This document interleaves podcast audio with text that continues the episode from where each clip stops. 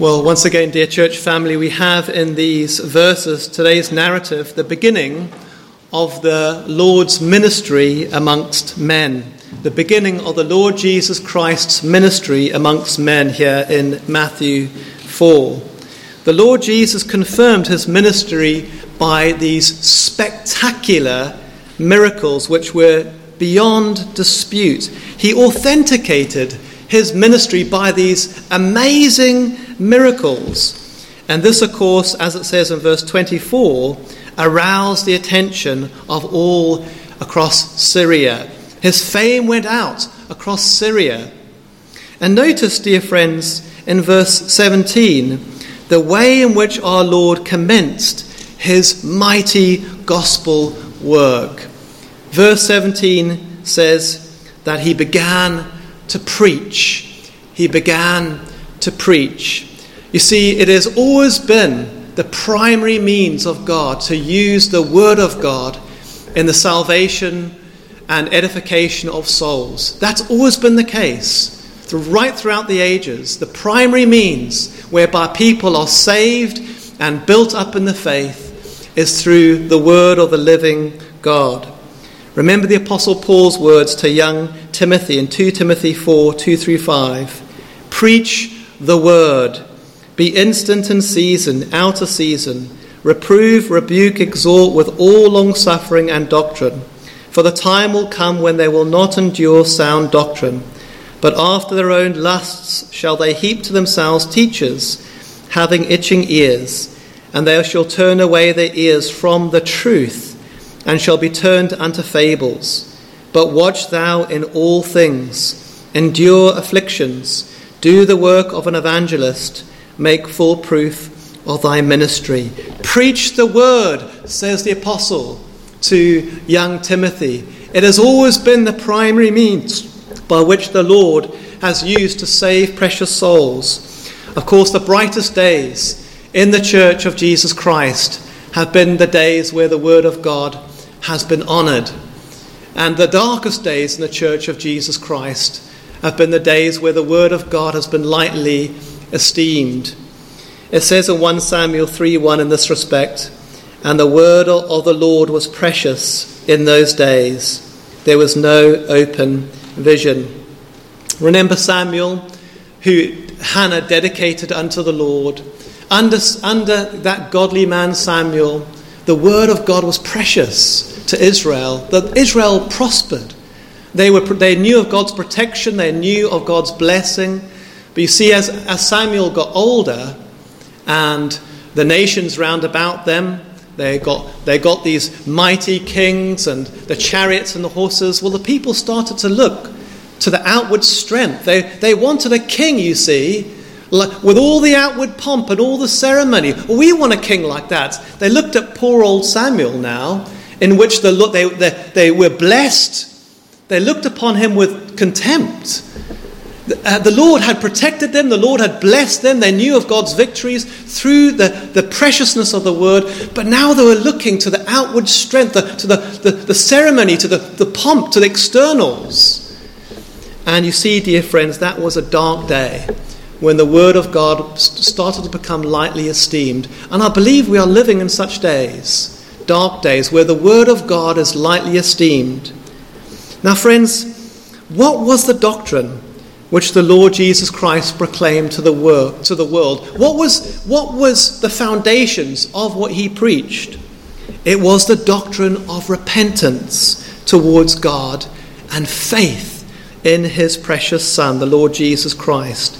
The Lord Jesus says in verse 17, the very first word he says in his ministry when he began, began to preach repent, repent, for the kingdom of heaven is at hand.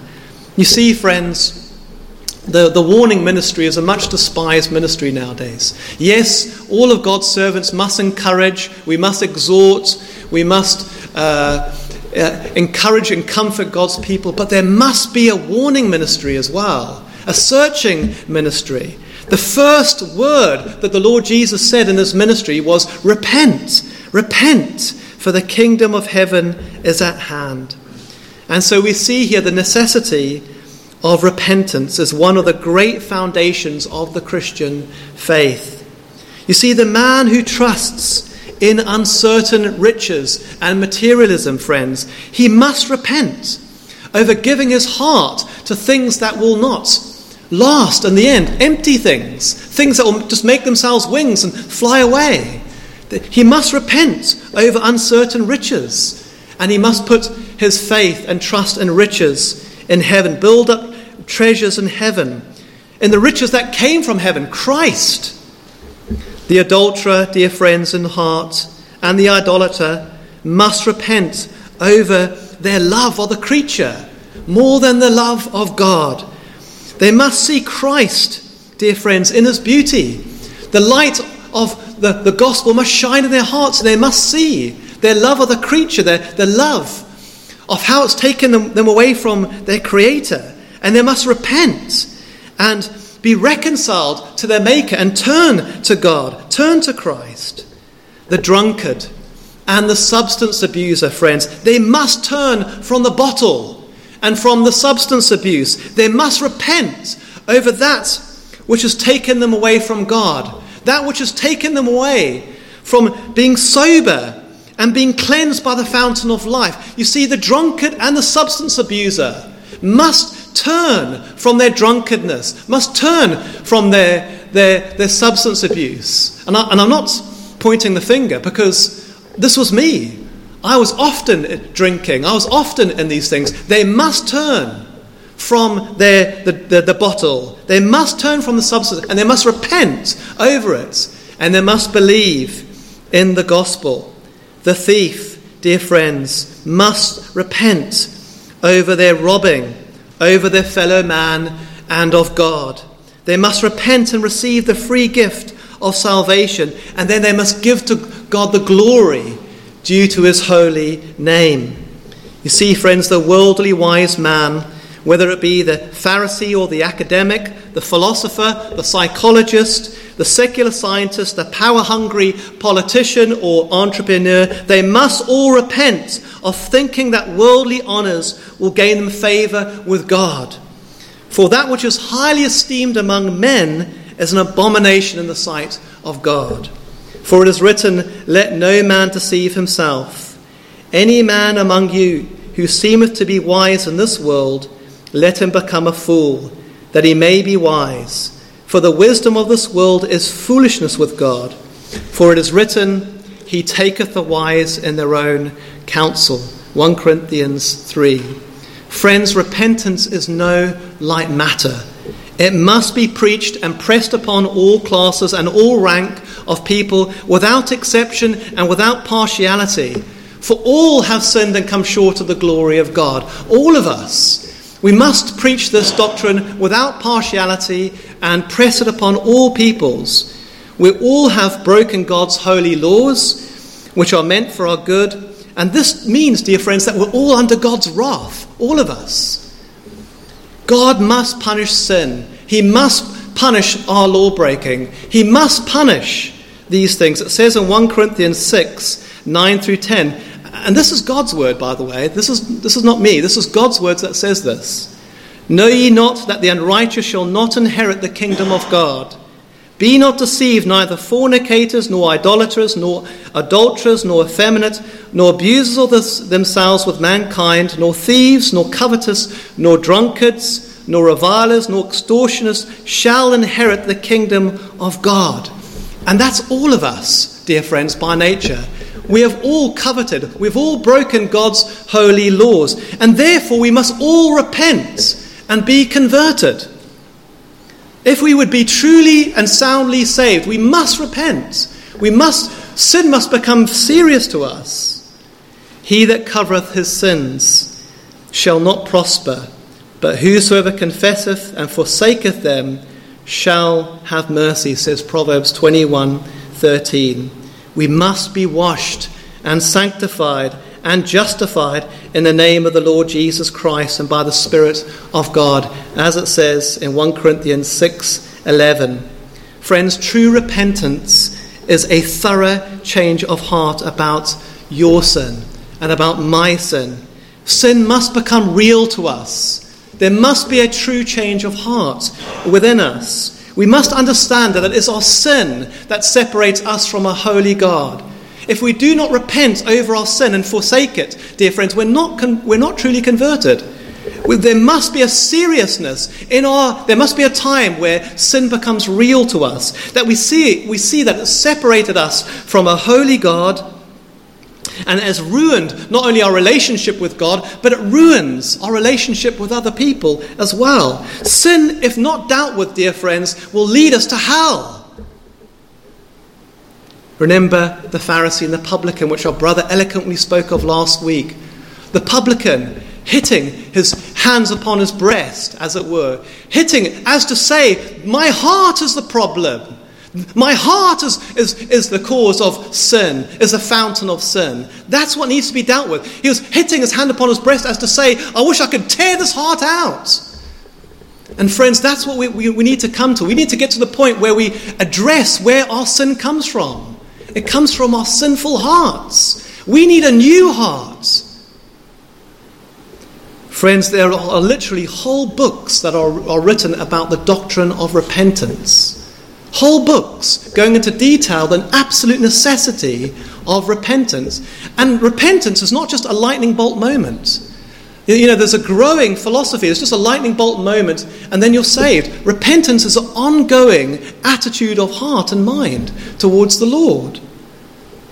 Sin, dear friends, in the Bible is personified as many things, but one thing is it's personified as a bad employer. It promises much, doesn't it? I, I remember I used to work at a, a, company many, many years ago and had, had a new CEO at this company. And the CEO brought in all very stringent rules, um, slashed everyone's pay straight away, and brought in these very unrealistic targets and rules. And, and what he did, lots of people started leaving. But then what he did was when new people came, he threw a party for, for, for new people. And so people, oh, this is a great place to work. Throwing a, and that's what the devil does. He's a bad employer, employer friends. He promises so much, as that we, he dangles a carrot in front of our, our eyes. But, but friends, the wages of sin is death. If, if sin is not truly repented of and forsaken, it will lead to death and an eternal separation from God. The Lord Jesus Christ said, Repent. We must repent. Repentance, like I said, dear friends, is not just a one off lightning bolt moment, as some would suggest. It is an ongoing uh, attitude of heart and minds. Unless the grape is pressed, how will we know what's in the grape, as it were? There's, the, there's this uh, growing attitude of, well, we need to be empowered by the Spirit. We need to become these super Christians. We don't, we don't need to, to repent of our sins anymore. We don't need to become serious about our us. We, you should stop speak, preaching this negative ministry. There's this, we need to be empowered. We, we need to become these super Christians. There's, dear friends, we, we need to be careful about this. Let us notice also, friends, that true repentance never works alone. It never works alone. It always is by faith. These two graces are closely ma- married together repentance and faith. They're, they're inseparable. And this is exactly what we see in today's narrative. Notice the class of men who the Lord Jesus chose to be his disciples. Verse 18. They were of the poorest and humblest of rank of society. They were just poor, rough fishermen. Peter, James, John, and Andrew were all fishermen. Poverty and ignorance, dear friends, excludes thousands from high office, doesn't it? In this pagan Western world that we're living in, but not so with Christ. It pleased Christ to choose a bunch of poor, rough fishermen, as it says in 1 Corinthians 1 26 28. For ye see your calling, brethren, how that not many wise men after the flesh, not many mighty, not many noble are called, but God hath chosen the foolish things of the world to confound the wise. And God hath chosen the weak things of the world to confound the things that are mighty. And the base things of the world, and the things which are despised hath God chosen, yea, and the things which are not, to bring to naught the things that are, that no flesh should glory in his presence.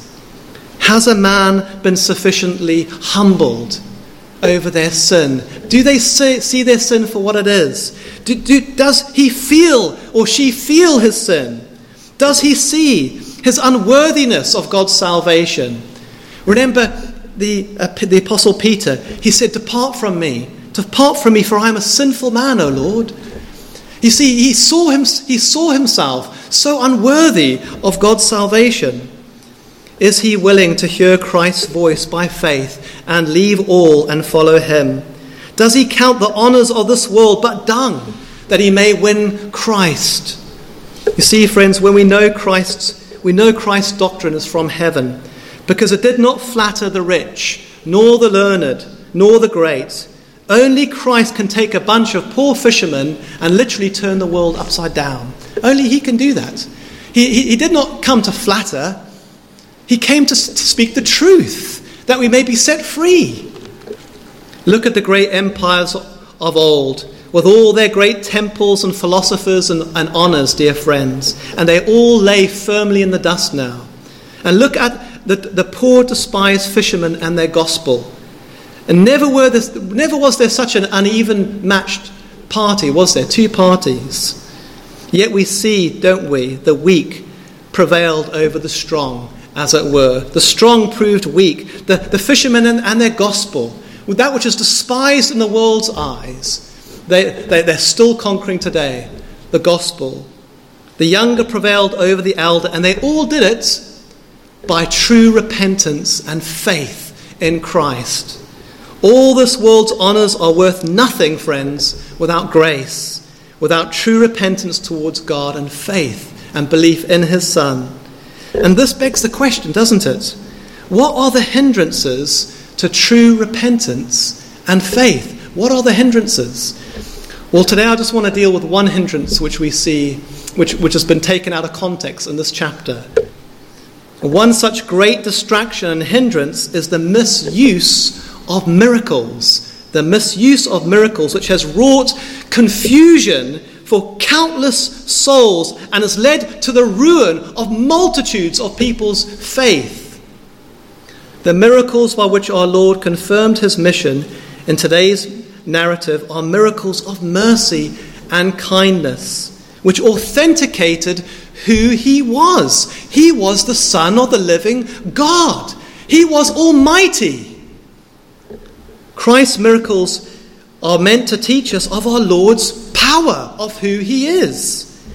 He that could heal the sick with a touch and cast out devils with a, a word is able to save us to the uttermost, all those who draw near to him through Christ. He is almighty, friends. These miracles are, are meant to be types and emblems of the Lord's skill as a spiritual physician. It's not to, for us to be mini gods, as it were. It's meant to point us to Christ, who is a spiritual physician. You see, salvation, dear friends, is a supernatural miracle that takes place. It is a miracle that any one of us should be saved and converted because of our sin, because of our rebellion, because we've used and abused what God has given us. It's a miracle. You see, we who are blind in trespasses and sins, friends, we, we were blind to the things of God. We needed to be woken up. We needed Christ to put the, the salve upon our eyes to see, as it were, the, the earth eh, and the, the sin of our hearts and to see Him for who He is. He needed to open up our eyes. Christ needed to do that because we were blind. We were deaf, dear friends. We didn't want to hear Christ's words. We were deaf. We were dumb. We were, we were dumb to the things of God. We were sick and diseased by our sin.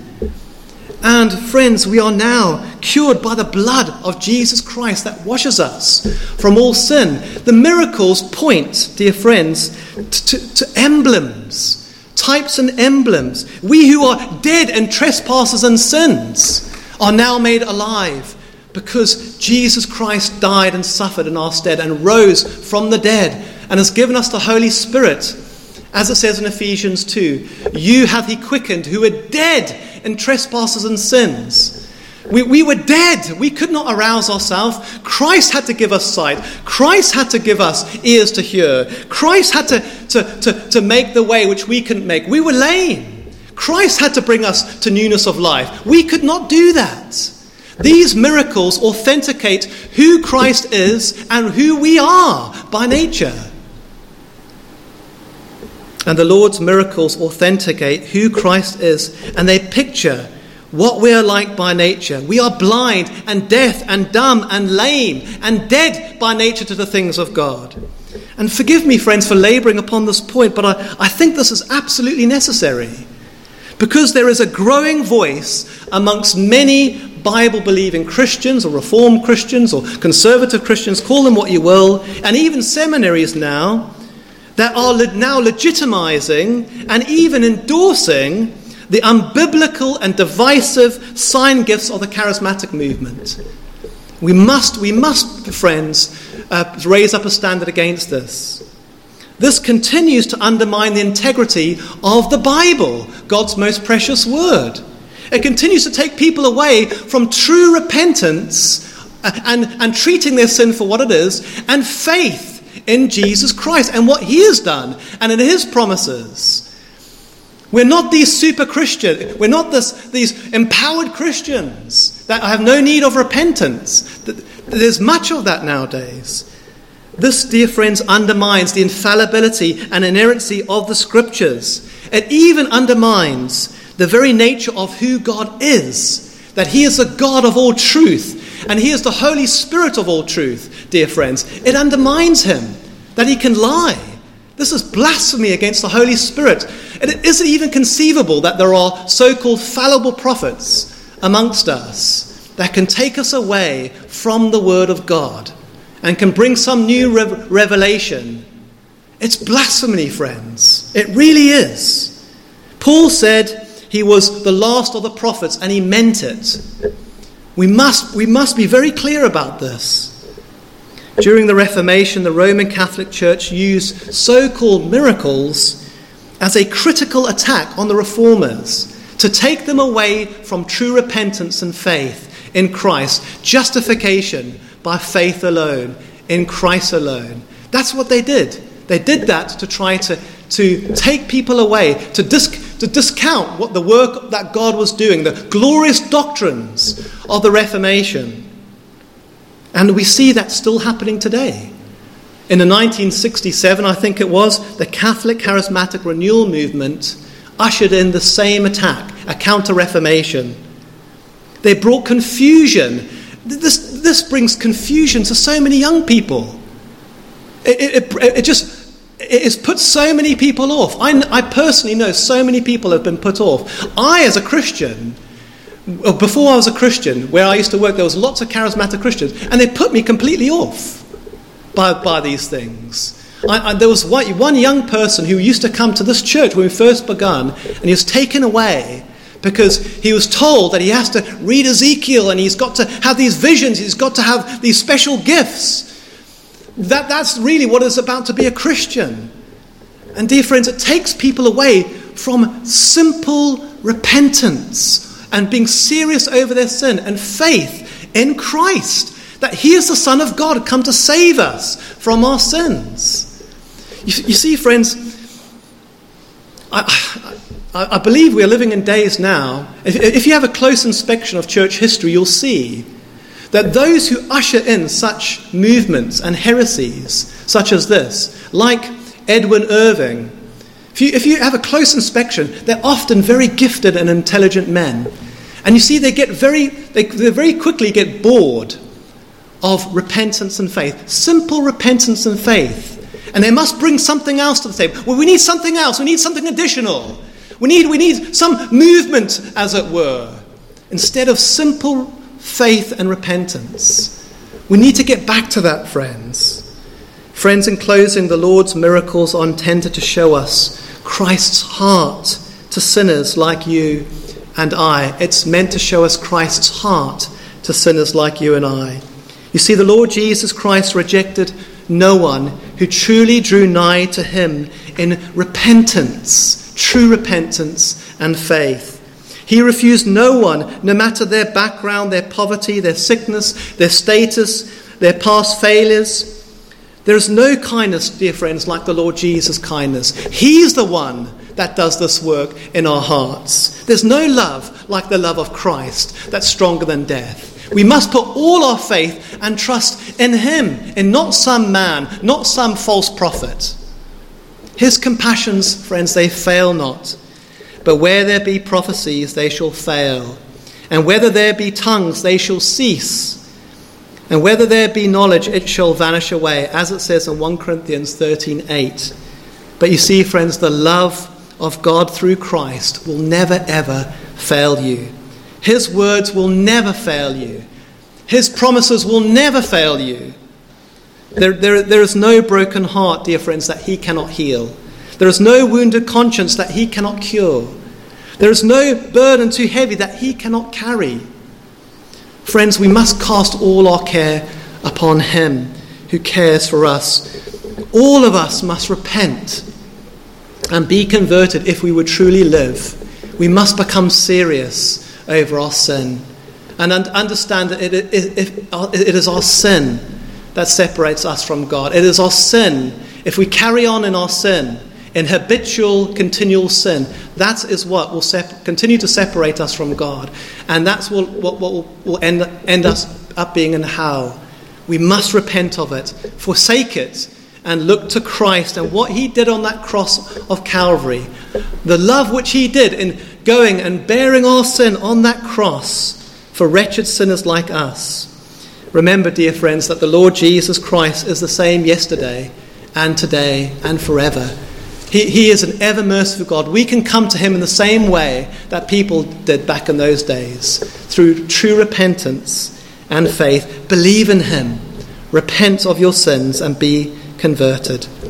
Amen.